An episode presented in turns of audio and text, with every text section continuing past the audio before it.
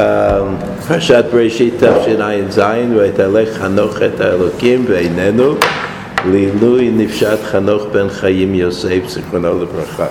This shiur was suggested actually by Tzvi.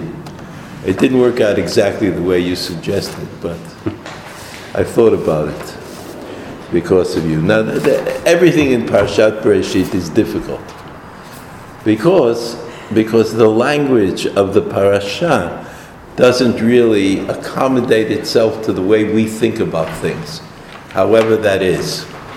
But one of the problems that Chazal perceived, one of the things that they universally did not understand, was why it was that God created the world in segments. Why day one and then day two and then day three? Why didn't God just create the world all at once?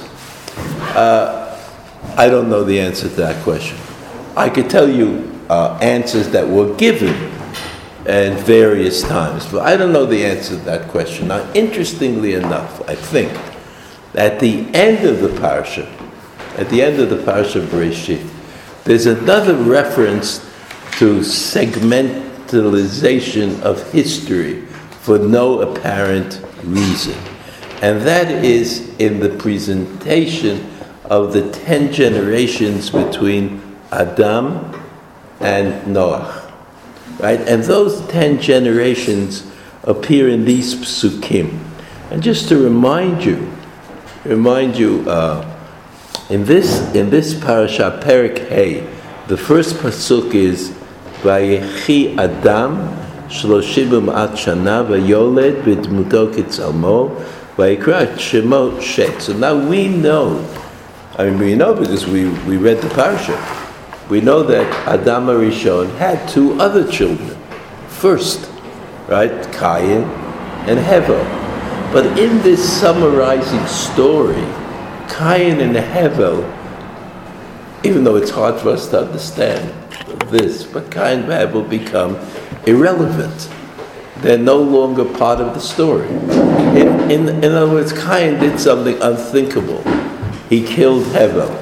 But when you read we're not doing that right now, but when you read the Parashat Bereshit, it doesn't seem that it was so terrible. I mean, here's Kayin, he kills Hevel. So God says to Kayin, where's your brother? And Kayin says, how do I know? I'm my brother's guardian. And that doesn't seem to be the way an accused should be treated. And then Kayin is not severely punished. I mean, he's annoyingly punished, even though we don't know exactly what that meant. There was this sign that was placed on his forehead so everybody would know that Kayin kid. This is the Kayin. This is that Kayin, the one who killed Hevel. But is that so terrible? Is that what? Who's everyone? Everyone? Who is everybody? Oh, who is everybody? I don't know. There seem to be people around. I don't know who they are exactly. That's true. I don't know. Okay. That's. So it says in the Pasuk that he had another son, and his son's name was Sheit. Sheit had, then it says, Pasuk Dal V'yimei Adam Achrei Olido Et Sheit, Shmonim Shana V'yolid Banim U'Banot. So here you see that people have a lot of children. Who are his wives? Where do they come from? I don't know anything about that. I don't think about making real history out of the Bible. Right? I don't know anything about that. Pasuk Hey, and that many Chazal thought about that. Why 930 years? So they said that 70 years were donated by Adam Harishon to David HaMelech, who might have died in childbirth if not for this donation. Okay, like today, people donate body parts and keep other people alive. Pasuk Vav, Vayich Sheit, Vayoled et Enosh. Right? After Sheit came Enosh. It doesn't say too much about Enosh, but you remember that Chazal said that Enosh was the beginning of idolatry. Idolatry started with Enosh. Enosh was the son of Sheit, and Sheit was the son of Adam Harishon. And the remarkable thing about that idea was that if you count it up, you'll see that Adam Harishon was still alive when Enosh became an idolater. Like, you know, this is like, this idea that old people have wisdom. This contradicts that idea. You can imagine, like Enosh, he never talked to his grandfather. His grandfather was not an idolater. I mean, no one ever thought that. Adam Harishon, he may have not done exactly what he was supposed to do. He may have transgressed in eating what he ate on the tree that his wife convinced him that he should eat from, right? But he was not an idolater. And the way Chazal understand, as you know, the way the Chazal understand the Aveira of Adam Harishon was that it was a svara. It was like the Nachash snake convinced him that he misheard, or it wasn't really what God wanted. That it was silly to say that God didn't want him to. God didn't want him to eat from the tree, right? So it was this problem. It was this problem of Torah Shebikhtav, right? The problem of Torah Shebikhtav, like you never know exactly what it means, right? Even today, right? That's why they have departments of Bible in university, because the written word is usually incomprehensible, as opposed to the oral world, which only exists in your understanding. So when I teach the Torah Shebikhtav, you don't teach understanding, but Torah, because you have the written word, you could skip over the understanding. But when you teach the Torah Shebikhtav, it doesn't exist without understanding. It only exists if you teach its understanding. So, how do I get to that? So, then Sheit. So he lived as long as he lived. After Sheit, Pasuk Tet.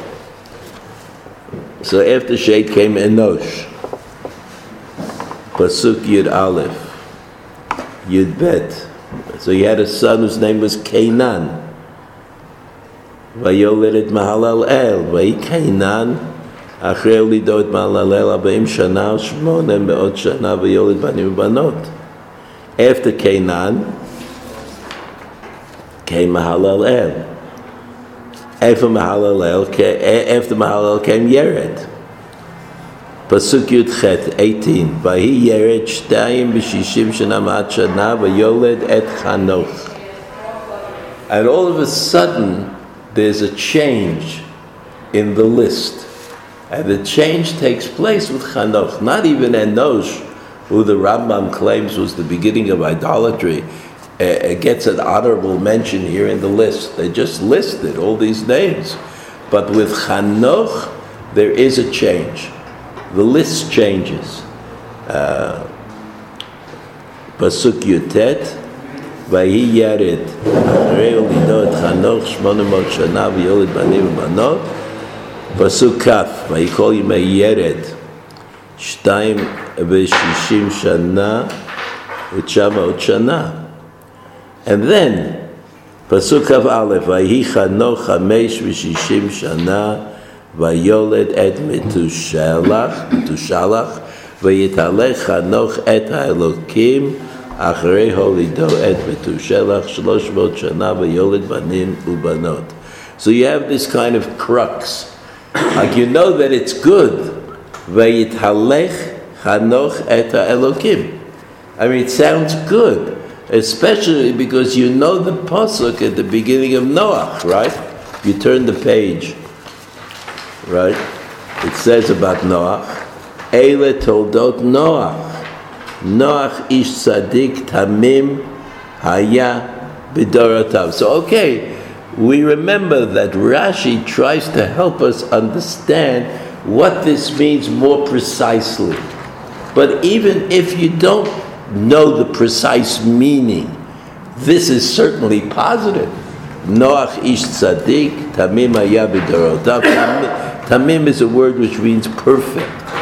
Not having like a physical blemish is a lack of tamim. But tamid also means a way of thinking about things, a purity of thought. And then the final clause in that pasuk is, Et ha'elokim italech Noach. Just as the Torah says about Chanoch. Right? Now, if you look at the Rashi on that pasuk in the beginning of Noach, Et ha'elokim italech Noach, it's sort of the second wide line. Or you can look at the one before that, Bidorotav, right? Tzadik Tamim Haya Bidorotav. So Rashi says, Yesh mi Raboteinu Dorshim Oto Lishvach, Kol Shekain, Shilo Haya Bidor Tzadikim Haya Tzadik Yoter, V'yesh Dorshim Oto Lignai, Fidoro Haya Tzadik, V'lo Haya Bidoro Shel Avraham, Lo Haya Nechshav L'Klum. So Rashi interjects something which is methodologically a general kind of Rashi move. When Rashi explains non-halachic portions of the Torah, which I think Noach could be included in that, and there is a machloket in Chazal about something, he generally will bring both sides of the machloket. When it's a halachic matter, Rashi will quote the way we paskin, or the way Rashi paskin, the way it was paskin in his time. So here you could say that what Rashi is doing is living up to his methodological position, which is that when the Chazal disagree about something, you quote both sides of the disagreement. But there is no doubt that even though I could say that, anybody looking at Rashi now sees Noach as a problematic character. It says, Yeshvi Rabotenu say that he was righteous, and Yeshvi Rabotenu said he was not as righteous as Avraham Avinu. That's not just a methodological position. But that creates a certain picture of Noach. And if the question was, how come the Jewish people didn't start from Noach? I mean, after all, we know that after Avraham Avinu, not everybody was a saint. So to say that not everybody was a saint after Noach wouldn't quite do it. I mean, why wasn't Noach Avraham? Why wasn't Noach? I mean, after all, Noach saved the world. However, he did that. It was because of Noach that God saved the world and did not destroy it. So why is it that Avotenu don't start with Noach? So if you're willing to ask that question, so Rashi's answer to that question, Rashi is that Noach was not a clear personality. And that's what Rashi says. Hitalech, you see? Et elokim hitalech Noach, uBavraham omer hitalech lefanai. Go before me. That's what the pasuk says about Avraham. Asher hitalachti lefanav. I went before him, which means, according to Rashi, Noach haya tzarich saad letomcho.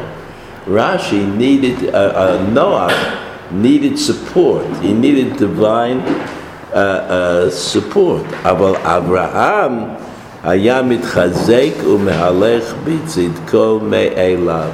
So there's some kind of essential difference that Avraham could be described as being tzaddik all the time, whereas Noach could only be described as tzaddik bidorotav sometimes. So either Rashi is doing something which is methodologically appropriate for Rashi, or even if he is, he's also left us with this inheritance of making Noach a difficult personality to understand. So when we read these words, right, Et Elokim Italech Noach, it doesn't mean Noach, right? We're talking about Noach. It doesn't mean that he was a superior person in his relationship to God. It means that on good days, he had a good relationship with God. So we go back to Chanoch. Go back to Chanoch. The pasuk says.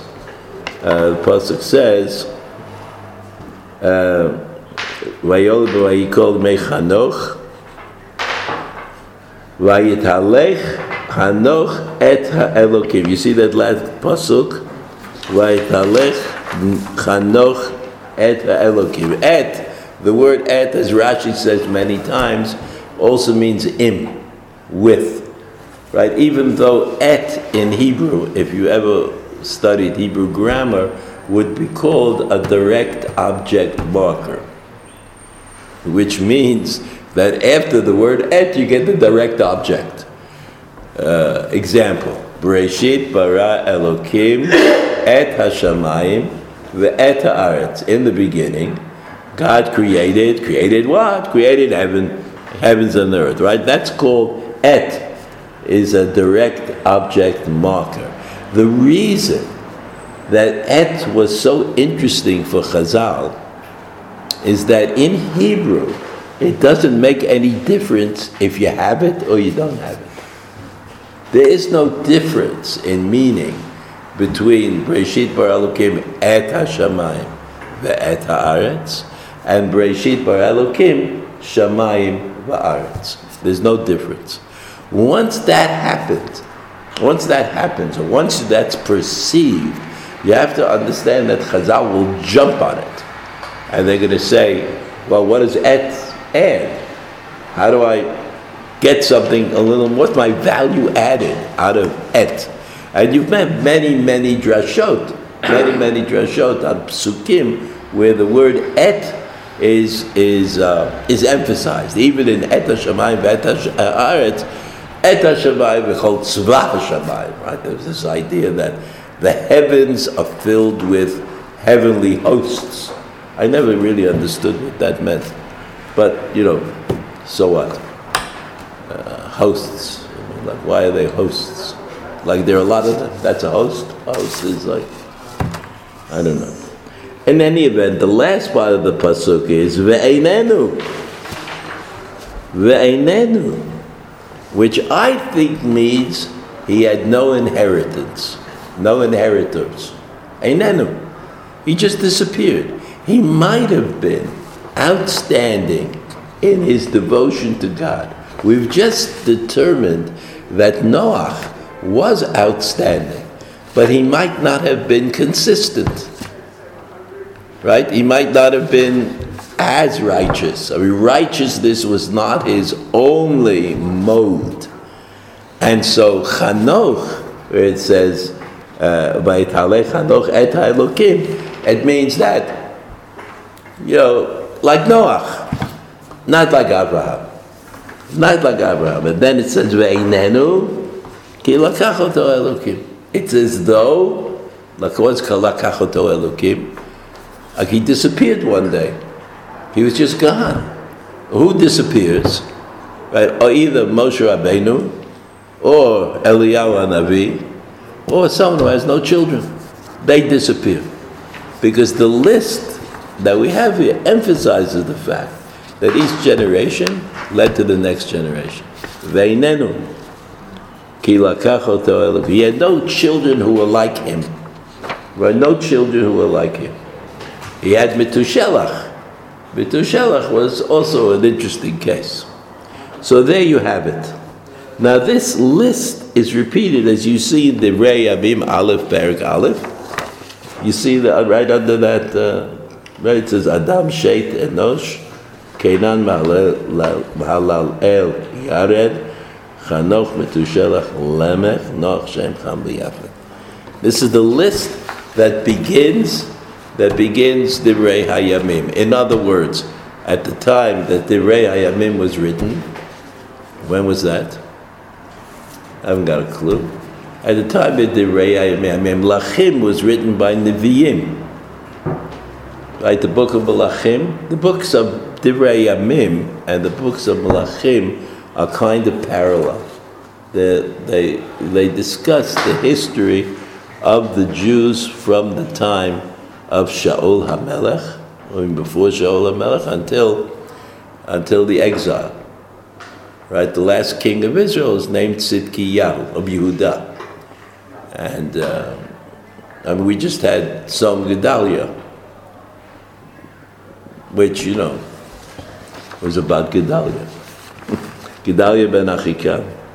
What I mean to say is that by the time Divrei Yamim came along, when whoever wanted to write down the early history of the world, he started from Adam, Sheish, Enosh. Right? That's the early history. Again, leaving out Kayin and Hevel.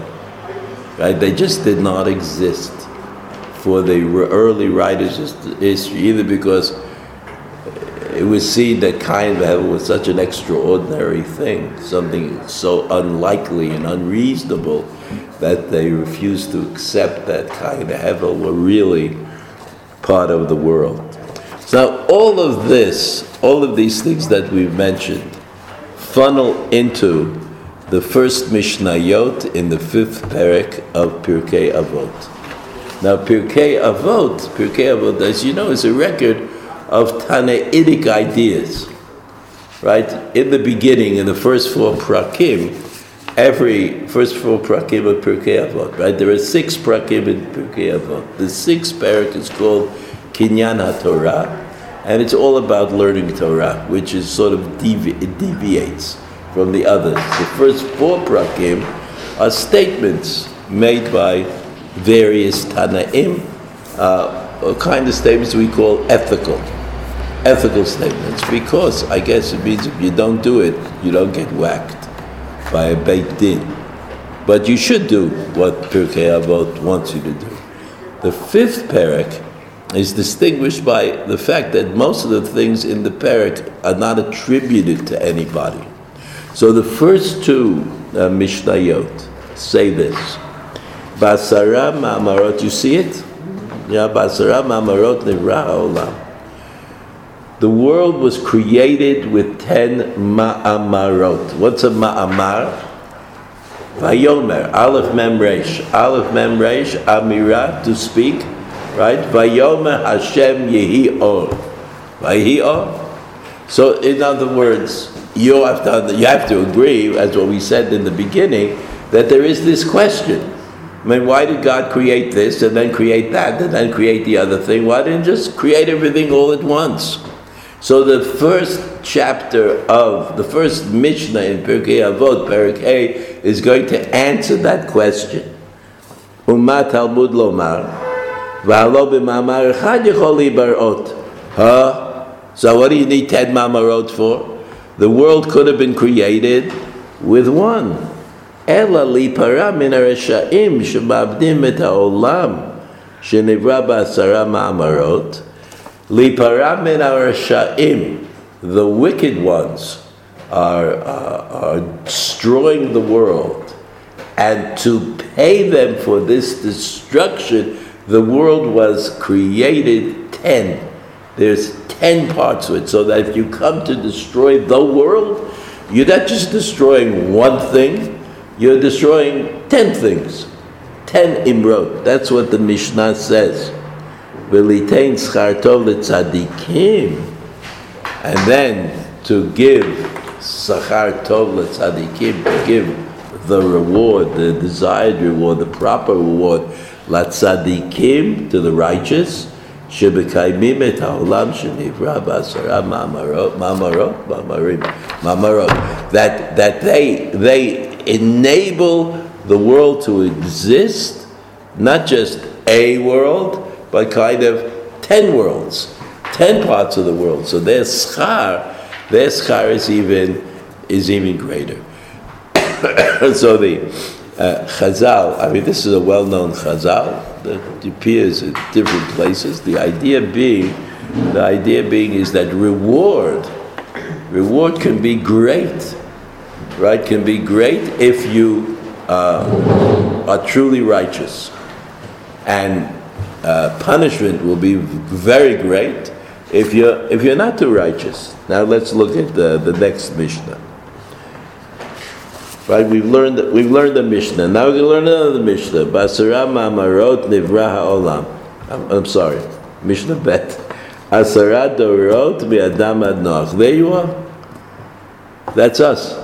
There are 10 generations from Adam until Noach. True? Lo dia kama erech apayim lifanav. In order that we should learn how patient and benevolent God is to us. That all these generations, these 10 generations, each generation on its own, angered God. Until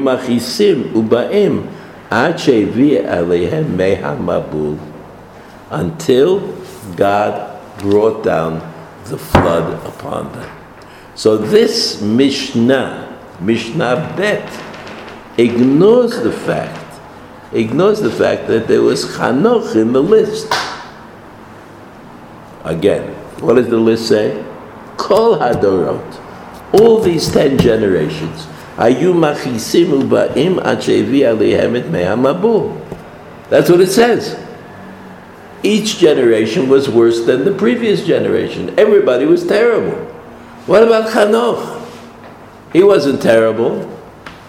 Or maybe he was. So there's some Mefarshim who say, we'll look at the Rabbeinu Yonah in a minute. Some Mefarshim say that Chanoch, you see the Pasuk, it says, Vayitalech Chanoch et Elokim veinenu ki lakach oto Elokim. So it's only at the end of his days that Chanoch really became righteous, or righteous enough to notice, but for his entire life he was not so righteous. That's what. But I mean, you understand the problem in the Mishnah. I mean, it's hard to imagine that the Tanaim simply forgot about Chanoch, that he wasn't there. So you have to say that Chanoch was somehow a problematic character, just like Noach was a problematic character. I did not live up to the standard of Avraham Avinu, even though he's called Tzaddik by the Pasuk. The same thing is true about Chanoch. So let's look at the Ran. Let's look at the Rabbeinu Yonah. The Rabbeinu Yonah. Rabbeinu Yonah wrote a commentary on Pirkei Avot and on other things, other books, Shari Tshuva. We all know the Rabbeinu Yonah. Rabbeinu Yonah is also one of the few people in history who's called Chassid. Chassid Rabbeinu Yonah. But it's not clear perfectly why he was called Chassid, but I imagine that he had some sort of had an aura. You don't call anybody Chassid. I mean, there were great scholars, but they are not given that appendage. So, everything probably means something. He was called Chassid. So if you look at his commentary, you see on Bet, Rabbeinu Yonah, he's going to explain it to us. How merciful God is, right? That He's able to bear. God is able to bear the burden of our sins, so to speak. Sounds a little Christological, but all the good things come from the Jews. Rabbeinu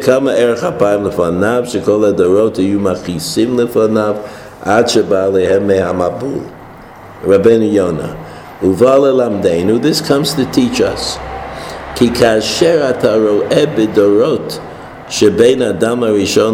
When you look at the generations between Adam Harishon and Noach, shekulam hichisuhu b'maaseh yadeihem l'ra lahem.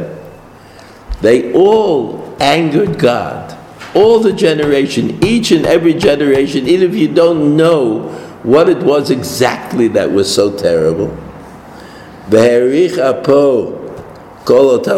then God did not punish them, all of those generations. And finally, God brought upon them upon all the people in the world the mabul, the flood, ki lo leolam ma'arich apo, because God cannot be expected to bear the sins of humanity forever.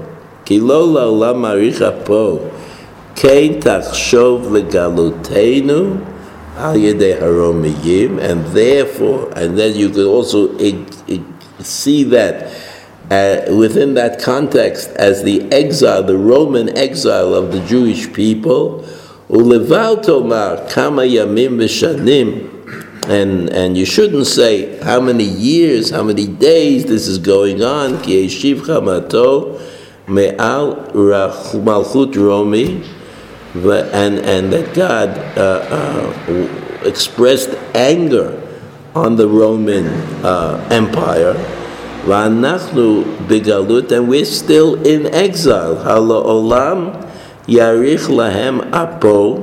He says, will this go on forever, this kind of forgiveness? Ki erech apaimhu yedoa teida. Ki lesof yishalem lahem kipalam. At the end, they will be paid their deserving punishment. And according to what they do. Vigalenu, v'yoshienu, ki erech apayim gadolhu, because that is, has already been bearing them for a long time. Ach bacharit hayamim poked avonot rishonim umahei kadmunu rachamecha. So what is it that the Rabbeinu Yonah is trying to tell us? He's saying, okay, like you learn the Chumash, and there are two sides to the learning, like two kind of things you look at. So what is the Chumash saying? What is the Chumash saying? And then you say to yourself, well, what does it mean to me? I mean, is there some way to actualize the lesson in the Chumash? So he says, well, the lesson in the Chumash is that God has a lot of patience, but at the end, the patience runs out. You can't just expect God to be patient forever. And since the 10 generations between Avraham and Noah, Adam Harishon and Noah were all bad, none of them achieved real righteousness, parentheses, including Chanoch, right, wasn't really able to save the world. So those 10 generations show us that God is willing to be forgiving and push off the punishment and push it off, right, that HaKadosh Baruch Hu is Racham v'chanon, even though we have not yet learned that, right? HaKadosh Baruch Hu only told us about being Racham v'chanon after the Chet HaEgel, right? Hashem Hashem keil. I mean, we just went through the high holidays, right? High holidays. We say that Pasuk all the time. Right? We even say it at odd times in the davening, like when Hashem Hashem keil Racham v'chanon is the essential statement of Slichot, right? That's what Slichot really is. You say that Pasuk. And then, because we're not sure that in heaven they're listening, we say it again. And then we say it again. And we say it again. And sometimes, and in order to make sure that in heaven they don't think that you're just saying it over and over again, so we say a piyut in between each time we say Hashem Hashem keil Racham v'chanon. Piyut is a Hebrew word which means incomprehensible material. Yeah. Right, that's what it means. Even if you have a good English translation, there is a good English translation. Davidson, it's called English. Rosenfeld.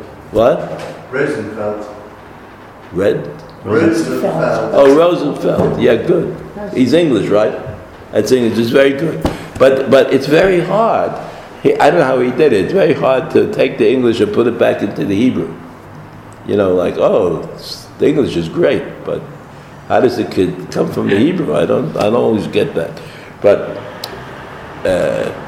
that's that Racham v'chanon. We also say Hashem Hashem keil Racham v'chanon on Yontif, you know, by Hotzad Sefer Torah. I don't know if you come to shul that early, but if you do, you know we say Hashem Hashem keil Racham v'chanon. In fact, it's a big deal. You know, in modern kinds of congregations, they have some way of singing it, and everybody joins in. Well, they don't join in for Shema Yisrael, but they do join in for Hashem, Hashem, Keil, Racham, Racham. Now, that's very odd. Why would you want to say Slichas? Why would you want to say Slichas to those who are Sefer Torah? Beats me. But I guess people were standing. The Sefer Torah is coming out. So it looks like a good moment to say something serious, right? So we say, Brich Shemay, nobody knows what that's about. And then because it's written in Aramaic, and it also comes from the Zohar, which is a double no-no for most people. And so they put in, Hashem, Hashem, Keil, Racham, V'chanon. So Rabbeinu Yonah, he doesn't say that we knew this. He says we learn it from the Psukim. Then he says, how can I apply this to my own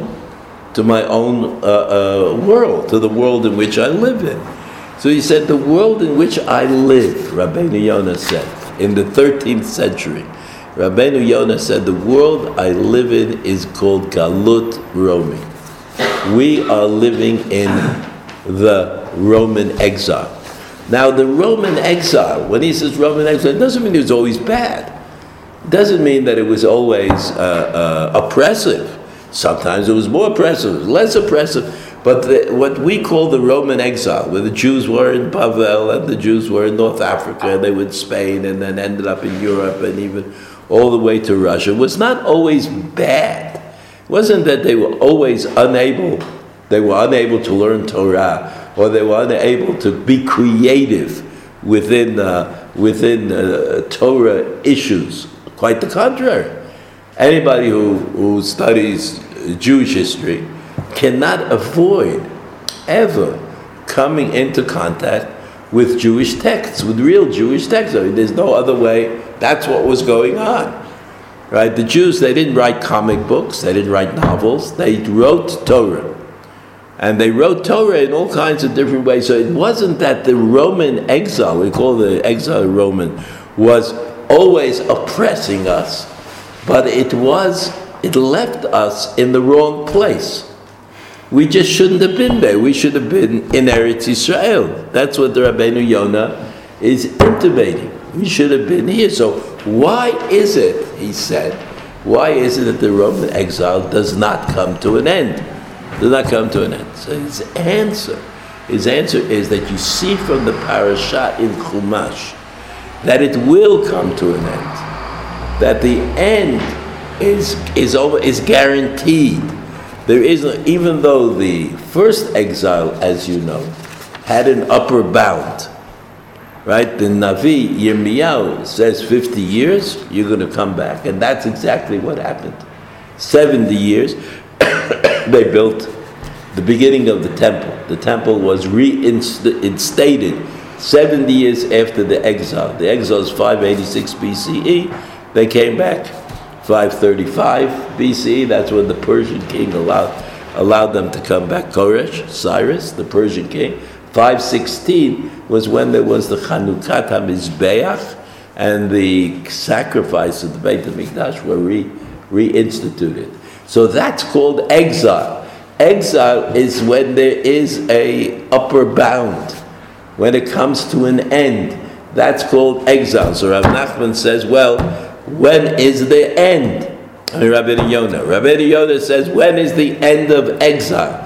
His answer is that the end of exile is guaranteed. I don't know when it is, but I know from this parsha that we have learned, where all the people were considered to be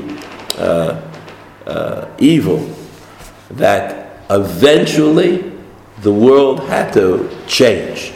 Something had to happen, and that's what Rabbeinu Yonah said. 600 years later, Rav Nachman of Breslev looked around and he said, what are we doing wrong? Rav Nachman said, what are we doing wrong? Why are we still in exile? Isn't it true that we do the mitzvot? Isn't it true that we go to Daven? Isn't it true that we live a life devoted to Jews and the Jewish people? He's talking about those Jews. He's talking about the Jews that he knows. He wasn't talking about Baalei Tshuva. I don't know if there was such a thing in those days.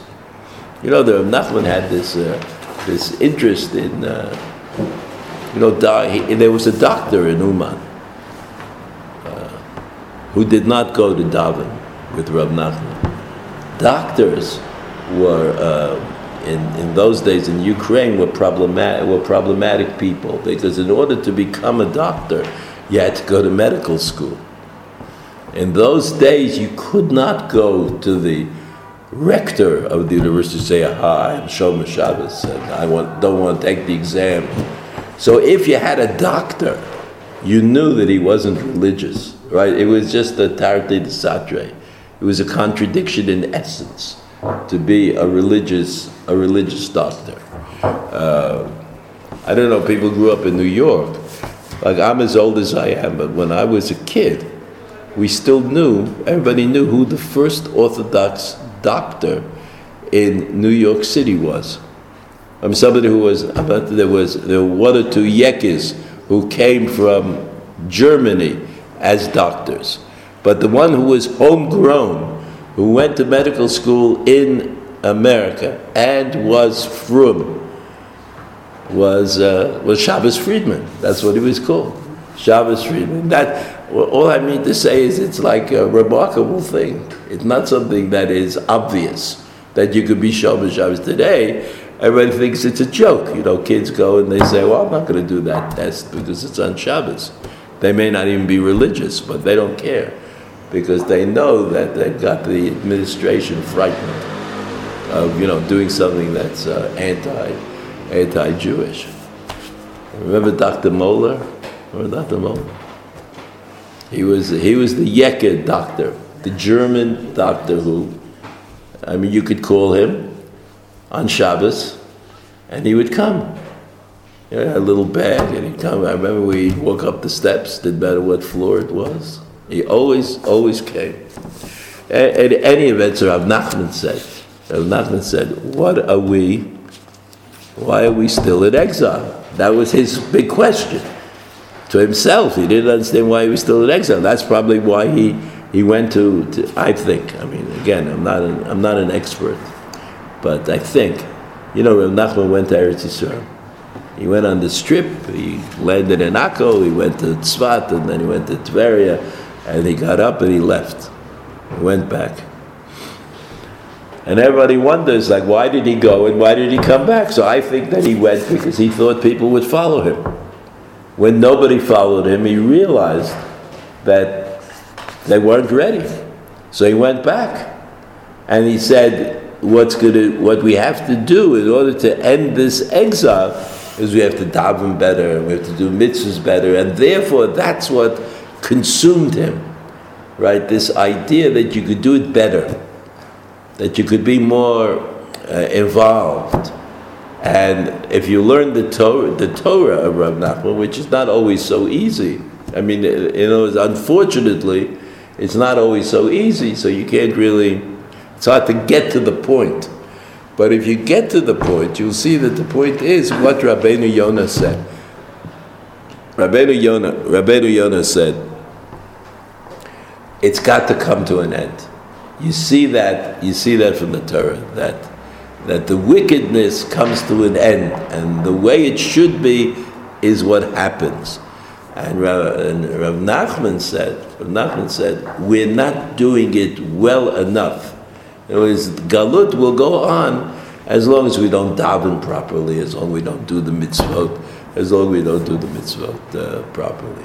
So that's what we learn. That's what we learn from the 10 generations that are listed in the Torah, mi Adam ad Noach.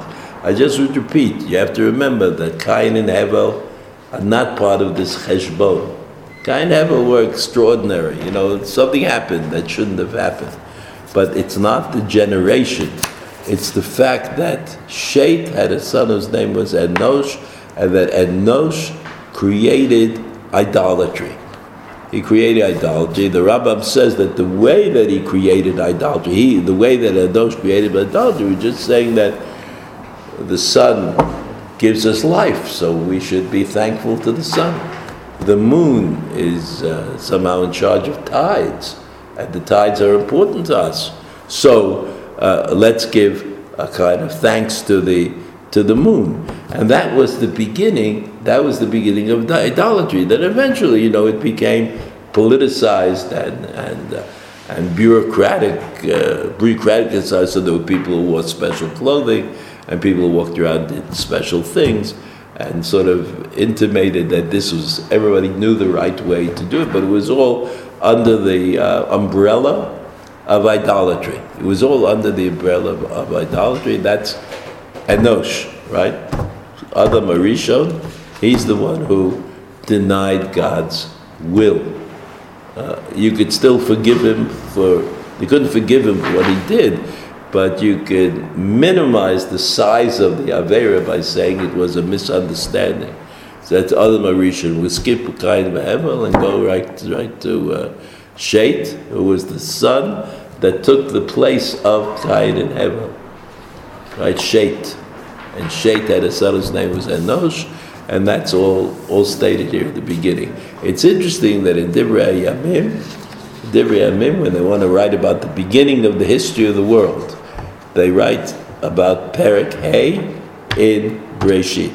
Not Aleph, not Bet, not Gimel, not Daleth. It's inconceivable that whoever wrote Divrei Yamim might have been Shaul HaNavi, there's probably people in the courts of the kings, who wrote chronicles, who wrote down what was happening. They didn't write anything about Adam Harishon, they didn't write anything about Kayin and Hevel. Okay. All the best. Have a good Shabbos.